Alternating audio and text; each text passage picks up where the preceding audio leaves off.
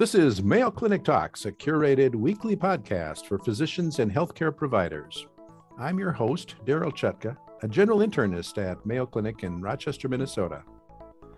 Macular degeneration is the most common cause of vision loss in individuals over the age of 50. And the central loss of vision can really change an individual's lifestyle and they may no longer be able to read, write, or even drive. At the present time, it's thought to affect more than 190 million people around the world, and this number is expected to increase as our population grows older. It's seen equally in males and females and tends to be more common in those with North American or European ancestry. So, we'll talk about macular degeneration, its causes, treatment, and whether there are any known preventive strategies with Dr. Sophie Bakri, an ophthalmologist at the Mayo Clinic. Sophie, welcome and thank you for joining us today. Thank you, Daryl. It's a pleasure to be here. Well, as a geriatrician, I have seen so many patients with macular degeneration, and almost every one of them, eh, it's just been so frustrating to them because they've had to give up so many things that they really enjoy doing. Let's talk a little bit about what's actually going on in the eye. What pathology is happening to them? So, macular degeneration is really an aging condition of the retina. It affects people over the age of 55. And when patients get early macular degeneration, they have these spots under the retina known as drusen, which look like tiny little rocks under the retina. And so that would be called the dry macular degeneration. It's when you get drusen, but also you get patches of the retina that just don't work as well, where the cells are, are dying off. And then what may happen in some patients, but not all, is you can also get the wet kind of macular degeneration. And that's when the body is making a new unwanted blood vessel. And those blood vessels can leak or they can bleed and patients can lose vision from the wet kind as well. Now, these patients typically get central vision loss, and our macula is responsible for our central vision. Doesn't drusen occur in the periphery of the retina as well? That's a great question, uh, Dr. Chutka. Yes, you can have some peripheral drusen. They are typically of no consequence. What we talk about with macular degeneration is, is really just macular drusen. And you know, many uh, times drusen just don't affect the vision; they're just there. But you can see symptoms from drusen if they are really close to the center, for example, in the fovea, or if there are lots of drusen and they're clustered very close together. That's when the patients notice some distortion. So, what do patients notice first? I know it's a very slow onset, but what's the first symptom that somebody may notice? Sometimes it's just general blurriness. They're not quite sure how to describe it. But sometimes the symptoms are more specific. For example, distortion of vision. And so when they look at a straight line, it may appear wavy. Sometimes there's parts of the vision uh, that are missing, and that might correspond with areas of atrophy of the retina where cells aren't working well, for example. This is considered a condition found in elderly patients. Do you ever see it in younger individuals? We do see some types of, and I'm going to be very careful what I call it here. I'm going to call it some degenerations or dystrophies in the macula in younger patients. But that is very, very different to what we know as age related macular degeneration. So if the patient's over 55, I will call it ARMD or age related macular degeneration.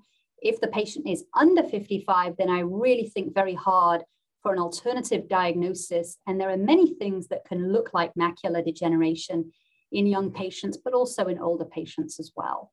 Okay. The patients I've seen have had it in both eyes. Uh, does this typically start in one eye and then involve both, or can it be unilateral? Macular degeneration is typically a bilateral disease. It may be progressing at different rates in, in each eye. For example, one eye may be dry and the other may have turned to the wet kind. But there's a high chance of it turning to the wet kind in the other eye then as well in the future. Can you go into more detail in terms of the difference between the wet and dry macular degeneration and which, which of the two is more common? The more common is the dry macular degeneration. And when you look at the retina, that can range anywhere between, you know, having a few drusen to having lots of drusen and to having atrophy as well. Atrophy are like little islands where the retinal cells have been lost. And when these islands are big, it's called geographic atrophy. And dry macular degeneration is quite common. And again, when someone says they have dry macular degeneration, we don't really know if that's the very early kind with the drusen or if it's the more advanced kind where sometimes patients can have you know, large islands of cells lost. Sometimes patients come to see me and they may have had the dry for a while and then surprisingly for them, they convert to the wet kind. And then they ask, well, do we have both kinds? And, and the answer is yes, that dry is always there. But in addition to the dry, the patients may develop an unwanted blood vessel. And that can cause serious consequences. It can bleed and it can leak fluid. And um, if it's not controlled, uh, patients can lose a lot of vision. Is there any thoughts as to what causes this? Is, is it ultraviolet light exposure or just a normal result of aging? Any ideas? So, not everybody who ages gets macular degeneration. So, it's definitely not a normal aging process. But there are many, many factors that come into play to contribute to macular degeneration. I would say that the one we can't control at the time being is genetics much more likely to get it if family members, your parents, have macular degeneration. But there are other factors as well that can contribute. Smoking, for example, can make macular degeneration much worse. Exposure to ultraviolet light, again, can make it worse. And I would say that the risk is higher in Caucasian patients and patients of Northern European descent. So, um, I, I, guess to summarize that, I would say that genetics is probably the primary factor, but there are other factors as well that are contributing, some of which uh, we can control. Well, since we can't choose our parents, it seems like we can have some effect on the amount of ultraviolet light we get. Does do sunglasses help? Any thought on that? Yeah, so we advise our patients to wear sunglasses that block ultraviolet light. You know, UV light does damage the retina, and the less we get of it in the retina, the better. One other thing we advise our patients uh, is about diet. So, uh, the Mediterranean diet, which constitutes of oily fish, you know, salmon, sardines, a lot of uh, pulses and grains, and certainly a lot of, you know, colored and leafy vegetables. And that Mediterranean diet has really been shown to help slow down macular degeneration. Now, there have been studies looking at fish oil. Many patients don't like fish. And so, wouldn't it be great if they could take fish oil capsules? And just like other studies in medicine and in cardiology, fish oil just doesn't do the same thing that the Mediterranean diet does. So, so really, you know, we highly recommend a very, very colorful plate on the dinner table. All right. The typical patient with macular degeneration, how do they progress? Is this something that's pretty stable over time? Or are some progressing faster than others? what's the typical rate of progression of this? So many patients don't even know they have macular degeneration when it's uh, early on. And certainly some people do go for regular eye exams and, and, and get screened. And so in most patients, we don't actually know the date of onset of that first drusen. Um, it does progress extremely slowly, but you definitely notice that in patients who smoke or have uh, a poor diet, that it progresses much quicker. So, as an ophthalmologist, how do you diagnose this? Is it just a fundoscopic exam and you've established the diagnosis? Do you have to do any other testing? So, in most cases, it's looking at the retina. We have uh, many instruments, including a uh, slit lamp, indirect ophthalmoscope, and uh, many different lenses that help magnify the retina. So, most cases are diagnosed that way. When we want to be sure if there's fluid or if there's blood and if there are subtle signs, we will go further and do a test called an OCT. and that's an optical coherence tomography test. It's, it's like a scan of the retina, takes a few minutes to perform, is non invasive, but really gives us a fantastic view of all the retinal layers. And so that would really be the next step.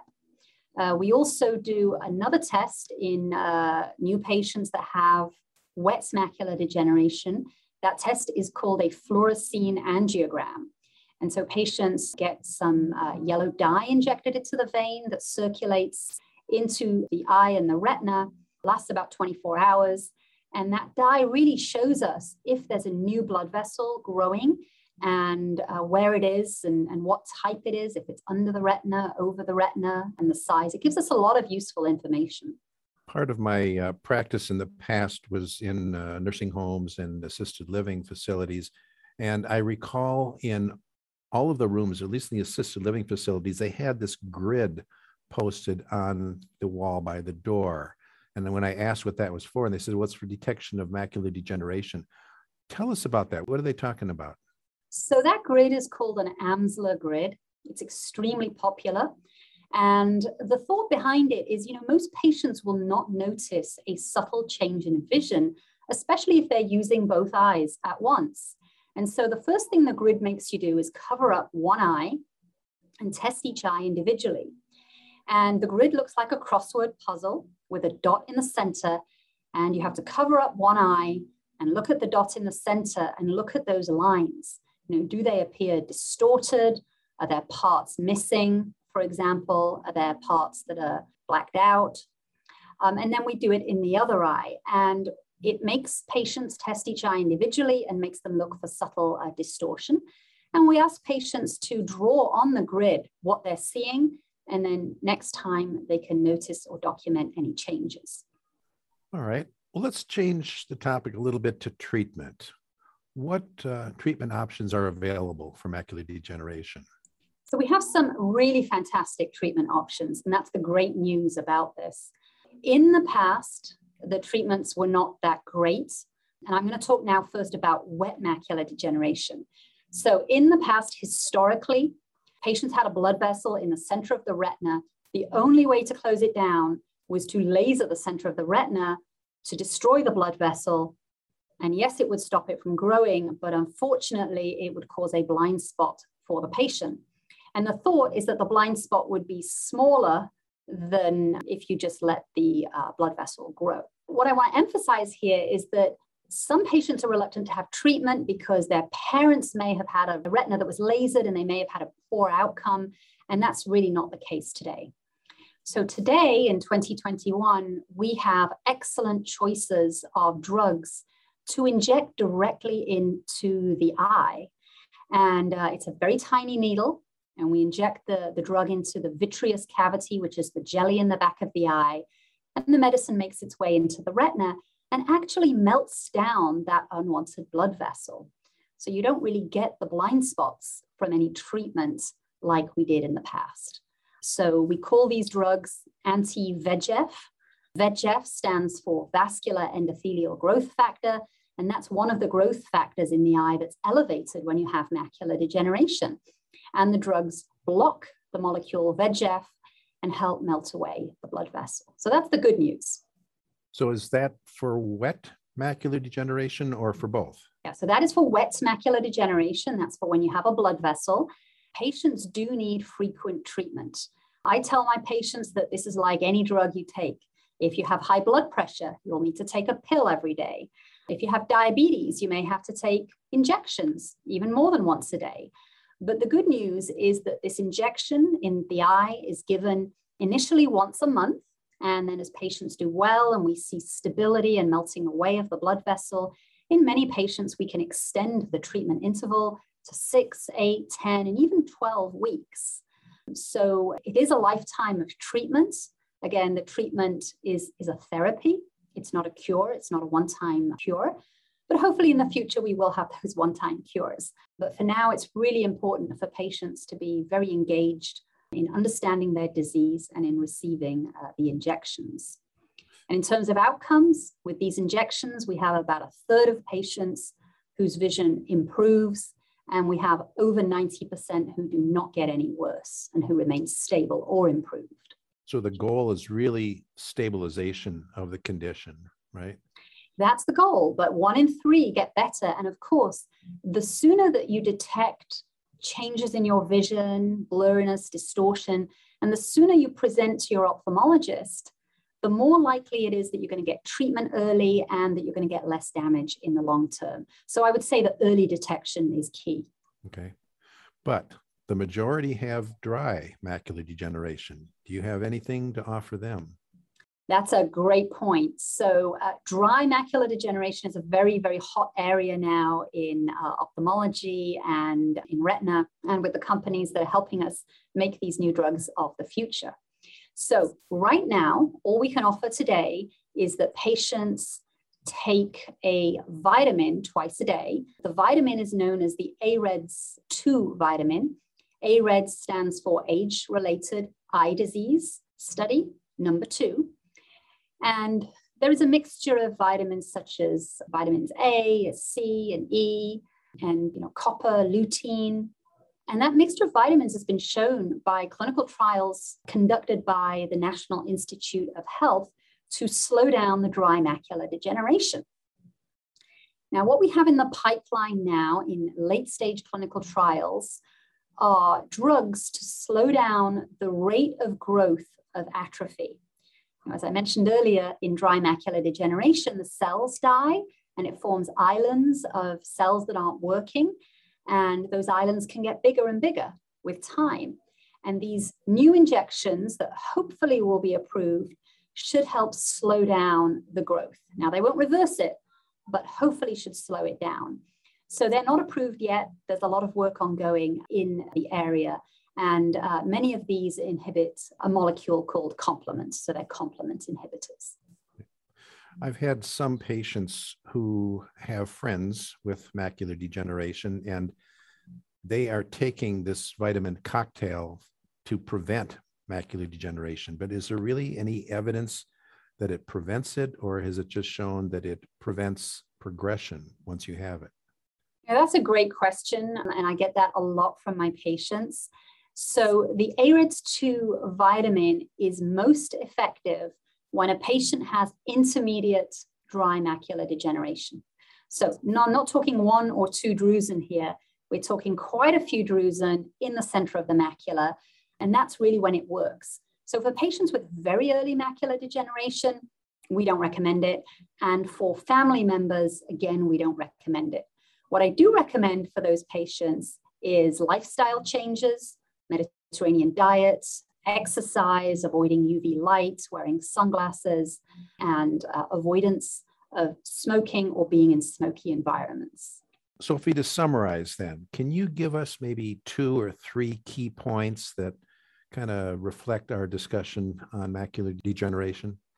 The age related macular degeneration is very common in patients over the age of 55. It constitutes the dry type and the wet type. For the dry type, right now, we recommend the AREDS2 vitamins to slow it down. And for the wet kind, there are injections given into the eye starting monthly, but maybe with time, we can extend the interval between injections. And they need to be given uh, right now for a lifetime. They help melt away any unwanted blood vessels and stabilize macular degeneration and reduce vision loss. So I would say it's important to detect macular degeneration of any type early, important to follow up with your ophthalmologist and get the recommended uh, treatments at the intervals that are recommended. We've been discussing macular degeneration with Dr. Sophie Bakri, an ophthalmologist at the Mayo Clinic. Sophie, thank you so much for sharing this knowledge with us. Uh, it was a great topic. I learned a lot. Thank you so much, Dr. Chutka. You can now listen to over 100 different medical topics developed for primary care providers on Mayo Clinic Talks podcasts. Find them at ce.mayo.edu or your favorite podcasting app. If you've enjoyed Mayo Clinic Talks podcasts, please follow us. Stay healthy and see you next week.